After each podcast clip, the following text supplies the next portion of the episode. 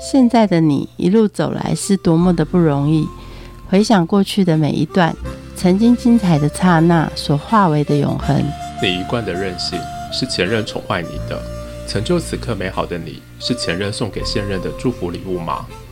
欢迎收听谁教会我的一件事，我是贝大小姐。我是 Frankie。 小贝，我们出去玩。去哪？去日本自由行。哇，坐飞机出国。对、嗯、怎么时候要去？下个月去。好啊，哎，下个月没多少时间呢。对啊、嗯、那好，那我们要做些什么呢？我不太会订机票，那你订一下机票。订机票？对啊、哦、因为我们要自由行。好啊，那既然都订了机票，你就顺便订住宿好了。订住宿七加九就好啦。嗯，那自己再订吗？我不知道，我不会啊，所以我才叫你订啊。你的意思是叫我去去比较？对啊。哦，好啦，然后呢？反正你都订了机票，也订了住宿，行程当然也就是你安排咯。什么都我做？那你做什么？我什么都不会做啊。你以前怎么出国旅行的、啊、以前出国旅行就跟团咯。你还考虑要自由行吗？因为我觉得你什么都会啊，我就什么都不会啊，所以一定要跟你这种什么都会的人在一起啊。什么都会的人就比较倒霉哦。也不是倒霉啊，能者多劳哦。可是你不试试看怎么知道你都不会？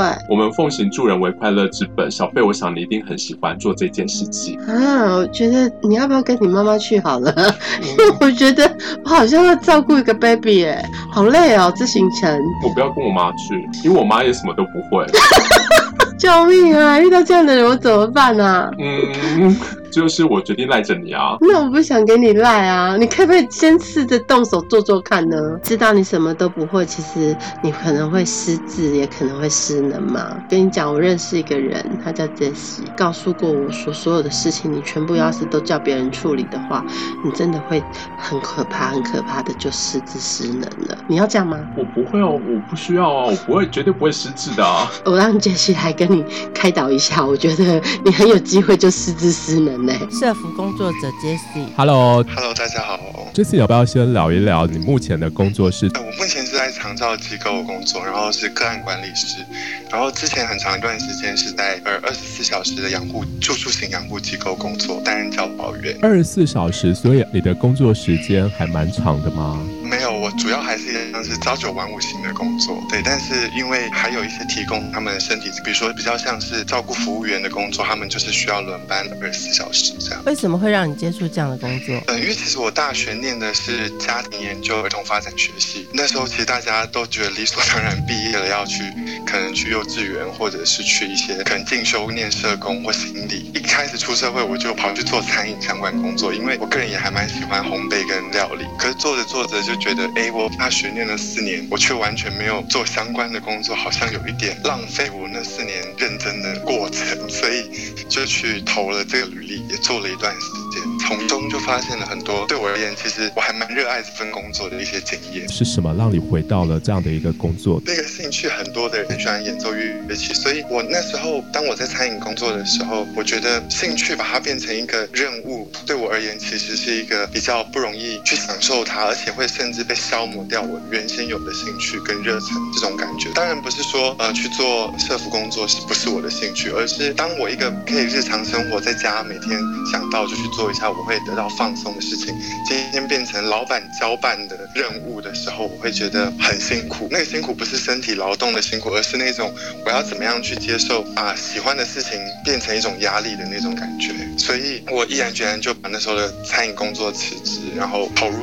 原本大学就学习的领域里面。当初你怎么选择家庭与儿童发展学系这样的一个科系就读？是你的兴趣吗？五专三年级的时候休学，然后五专的时候念的就是职能治疗科，因为五专是算科嘛。是。然后就觉得，然后那时候有接触一些人互动比较多的一些内容的课，不管是课程也好，还是实习也好，我就觉得在这种你可能用可以自己的专业领域去协助别人，不管是呃肢体上的协助也好，或者是呃互相互相分享一些经验而让彼此更加成长的一个工作，我觉得是挺有趣的。所以那时候原本其实我大学要念社工，但是社工我没考上，就变第二志愿，就是家庭研究与儿童发展学系。所以要说是误打误撞也可以算，但是又可以说是兴趣使然。怎么样有办法让自己可以把对人的兴趣在这三年当中没有感受到压力，或是怎么样去排解那个压力？我觉得中间有一个很大的动力，就是我在之前养护中心工作的时候，我有带一门活动叫做简易烹饪，开这门活动很顺顺的就把这份任务接下来。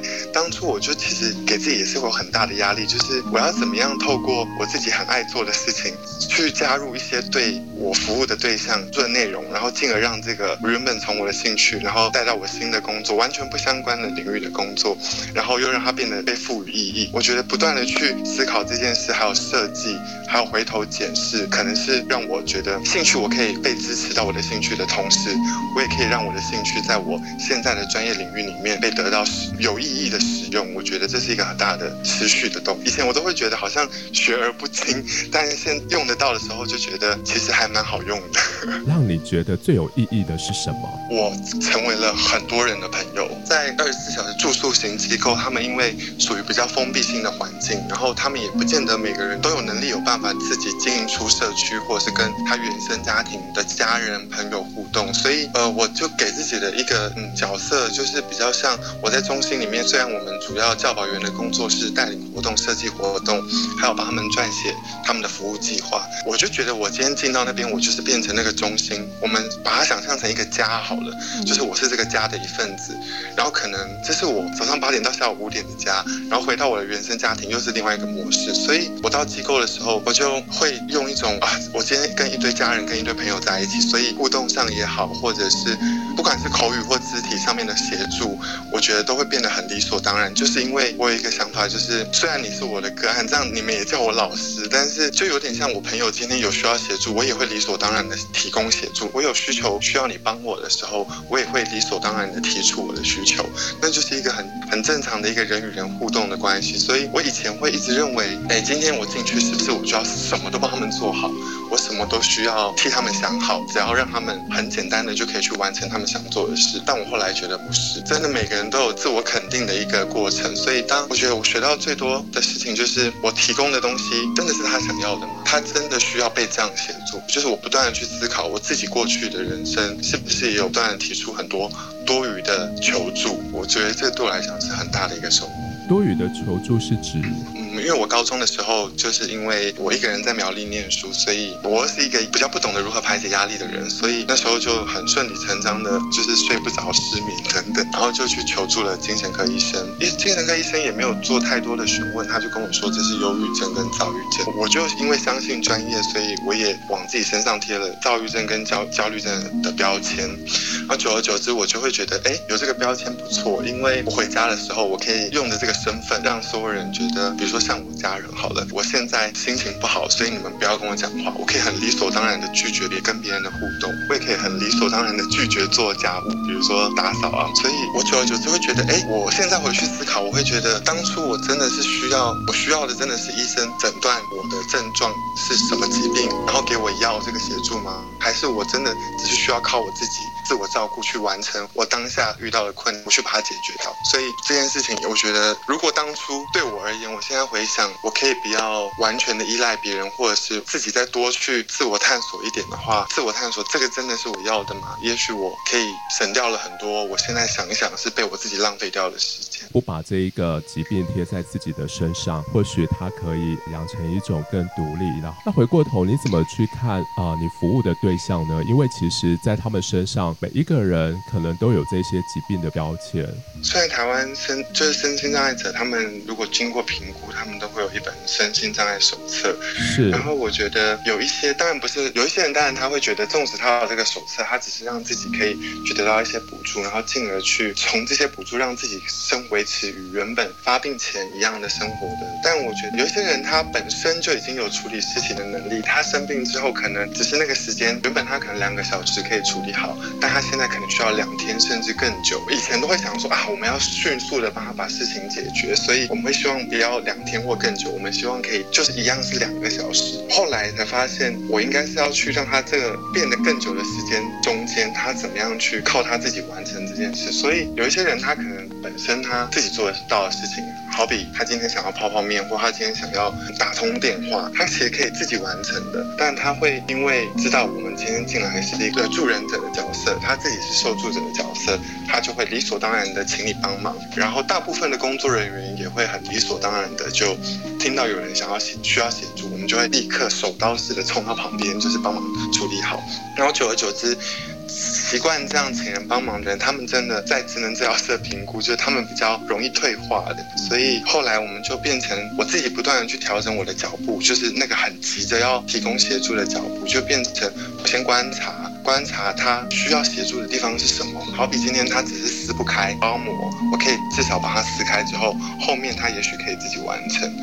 一步一步的让他想做的事情他自己先试着做，然后后来适时的介入，他完成之后他得到的成就感，以及他手部精细功能的训练也好，或者是他懂得什么什么时候他应该寻求协助，我觉得这个过程会更加对彼此有意义。你怎么去做到就是放手让他们真正的去学会这件事情，而不是直接帮他做？呃，其实我是一个身体算是过敏反应很严重的人，然后我有去思考为什么我跟同年龄的朋友，我就是那个身体特别虚的人，所以我就发现我妈小时候就是会把我弄得干干净净，衣服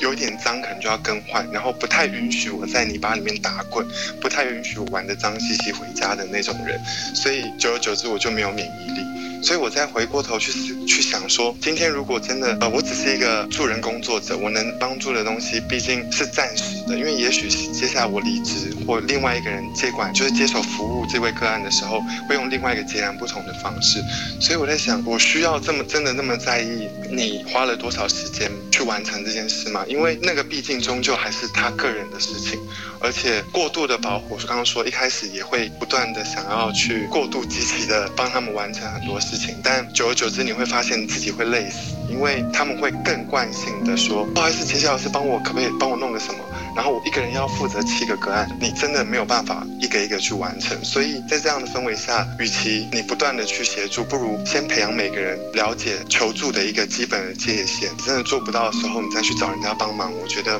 这才是真的叫做寻求协助。只是因为自己不想，或者是自己办得到但我现在就是不想弄啊，而去寻求工作人员协助，我真的就会有一种我自己很像是他的私人就是佣人的感觉。所以那时候会去跟我的个案讨论，就是说让他们很清楚，我现在就是有七个个案，我需要一个人服务七个人，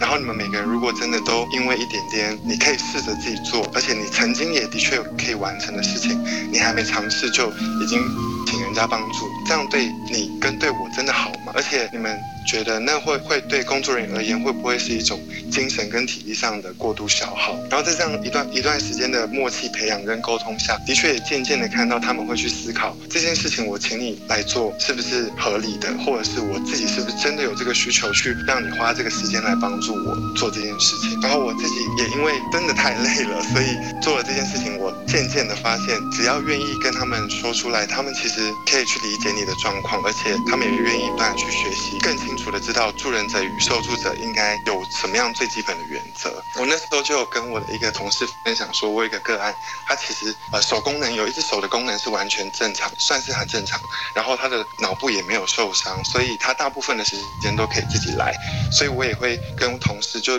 主任分享说，我其实大多数的时间我不会去注意他的，因为就像我们日常生活在家里面行动，如果无时无刻有一个人一直关心自己那个用好了吗，这个需不需要帮忙，其实我们压力也会很大。同理可证，他们真的有需要有直升机父母吗，或直升机工作人员吗？你真的需要无时无刻围绕在他旁边，他才能安全的活下去吗？我觉得这是我一直在思考的事情。然后后来我也也的确得到了一个答案，就是真的不需要，因为每个生命他都有活下去的本能，所以呃，除非他今天有言语上的呃障碍，我们当然需要，或者是他今天就是一个没办法自主行动的人，我们当然需要适时的介入。啊，你想要成为一个什么样的助人者？我想要成为一个可以被大家当朋友，然后除了我们工作时间以外，他们也会想到啊，我曾经生命里出现了一个这样的人，然后他陪我走过了一段路，然后经历了什么事情。我觉得只要在一个人的生命里面有扮演一点点这样的角色，我就会觉得很满足。一般我们在学习新的过程，我们一定会有挫折，但是这些帮助的对象，他们是曾经有过这样的一个他会的，现在他们是没有办法回复像之前一样，所以他知道他会这个部分，可是现在我做不到跟以前一样，一定有很大的挫折。你怎么样去承接这些，然后你又可以维持住，让他们自己去做尝试？因为呃，我觉得我还蛮幸运的，就是我的个案其实，因为他们已经不是我去接的时候，他们不是刚发病，他们是已经一段时间了，所以他们大部分都还蛮可以接受自己现在有许多需要别人协助的地方这件事情，所以我觉得这是一个很好的开始。但在过程中他们一定因为年纪变越来越大，就是一定也会退化，所以当他的发现他自己的某些功能持续的在不能使用的时候，我其实比较常的方式就是职能治疗师，就各个专业领域的人，他们一定会提供怎么样可以让你减缓你的退化，或者是可以让你进步到比原本好一点点的状况的一些建议。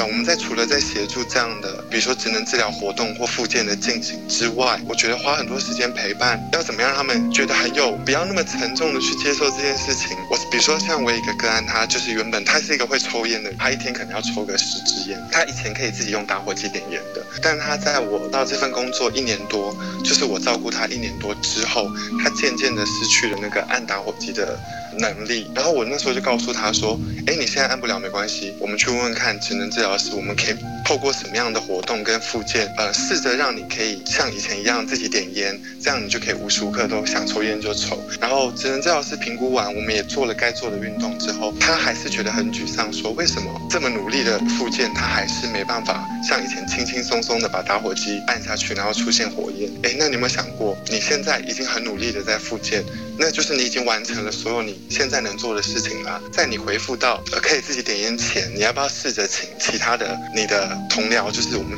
我们是要住民，请其他的住民或工作人员协助你点烟呢？他当然会觉得哦，对，我现在可以请人协助，但我还是还是很想靠自己来。但我觉得要跟他理清，就是如果真的没办法，我还是得很快的让他知道，真的就是你已经退化，这不是生理的生理的现象，我们没办法去，我们能做的都做完了，他没有办法进步，真的只能接受。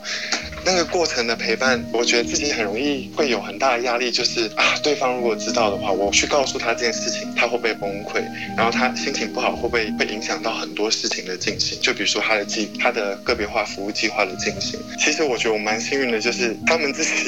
花一段时间去沉思，然后他们靠其他的兴趣，比如说他更密集的请别人帮他点烟，然后他靠抽烟这件事情，他可以得到很多的放松。在放松的时候，他们就可以去思考，我接受了这件事情。是不是对我而言比较不会再去影响到其他的的训练，或者是其他日常生活的正轨？然后他们渐渐的发现，的确不可逆的事情只能接受，然后我也渐渐的可以去理解，不要让我自己有很大的压力，就是面对他们退化或者是他们没有办法进步这件事情。呃，聊一聊你过往的受助经验。我属于一个比较爱爱面子的人，所以当初我在被诊断忧郁症跟双重疾患的时候，当下很意外的，我还蛮坦然就接受这个事实。然后回家我也很直接的告诉我家人说，呃，医生说我目前就是有这个状况，然后我就不断的给自己很多的借口，就是我现在就是可以很沉很沉沦的去过我的每一个夜晚，比如说我会很过量的熬夜，因为我给自己一个借口，就是因为我有这些疾精神疾病，所以我会睡不着是正常的，我也不会想试着让自己更好。那时候我很不懂得怎么样去寻求协助，我只会不断的要别人主动的来看我需要什么，我会要求我的妈妈看我现在在可能我心情不好的时候，你就不要吵我，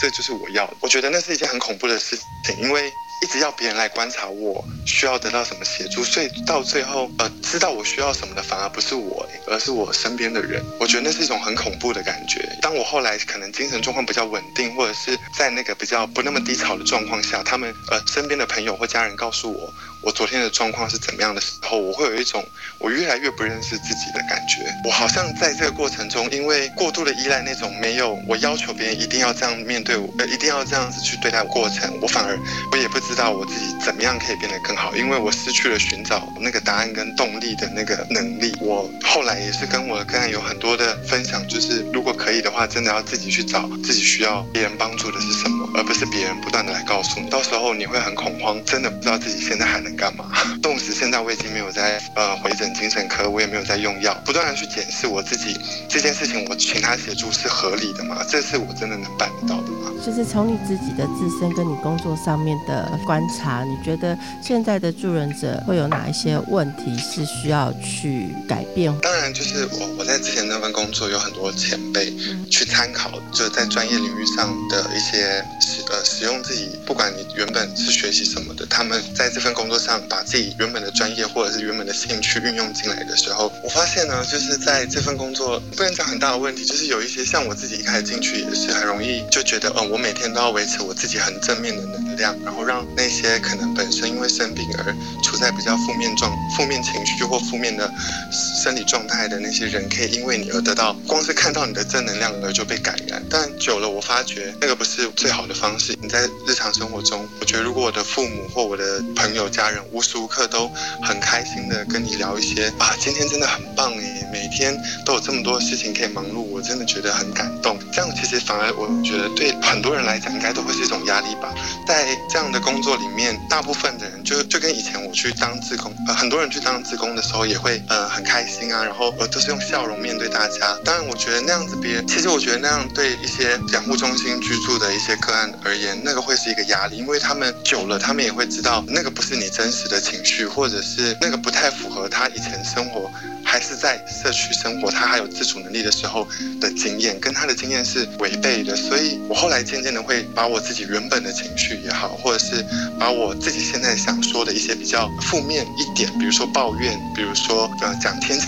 怎么那么差等等的，会让他们也去知道我现在的状况，就是把最真实的那一面呈现给他们。刚刚说的就是我到中心工作，我比较像回到另外一个家的感觉。当他们知道你是家人的时候，家人也不可能无时无刻都很好声好气的跟你说啊那个东西一定要怎么处理会好。当他们有时候有些自我约束没有做好的时候，我也会很用开玩笑的方式就是发脾气跟他们说，哎呀这样真的很糟糕等等，他们反而会觉得这样的过程很有趣，因为比较那是属于一个比较正常的情绪反应。所以我觉得要能说是一个问题嘛，还不如说有很多的他不管是在助人工作也好，或者是他今天只是想要去当志工的人，他们就会过度的让自己呈现一个好像隐藏自己当下情绪的状态。我觉得那样对个案而言或对受助者而言，也许反而不是一个让他们可以真正放松或跟别人互动或真正认识你的一个方式。 Jessie， 所以你在谈的是说怎么样让这些、呃、受助者他还是可以经验的是在现实世界当中是相同的，而不是做了一个好像我帮他塑造了一个无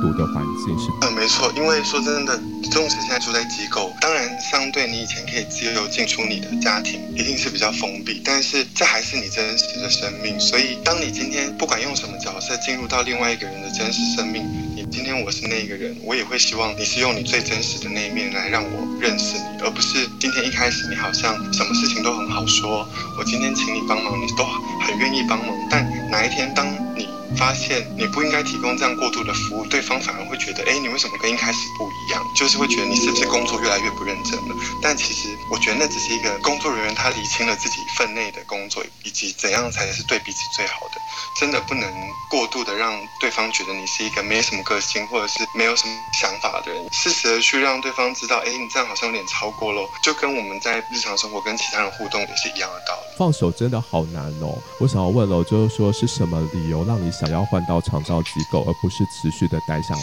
就是那个问题是当今天工作每个人都有自己的工作分配嘛，然后我今天已经好好比今天我们教导员就是呃需要你个别化服务计划，还有我们要去策划活动以及做记录，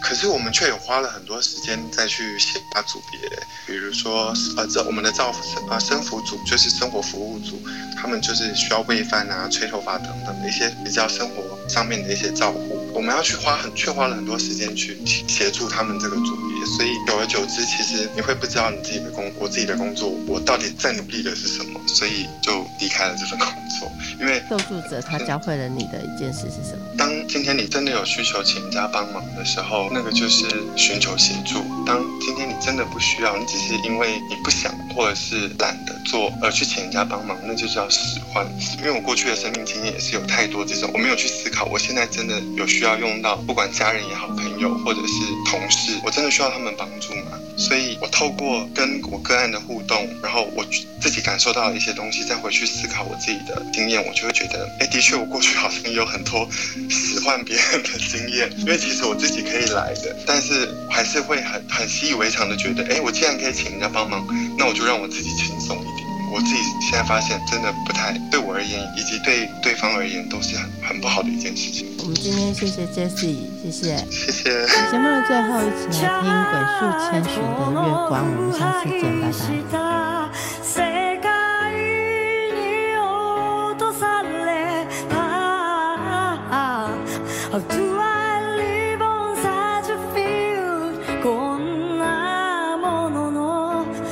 拜。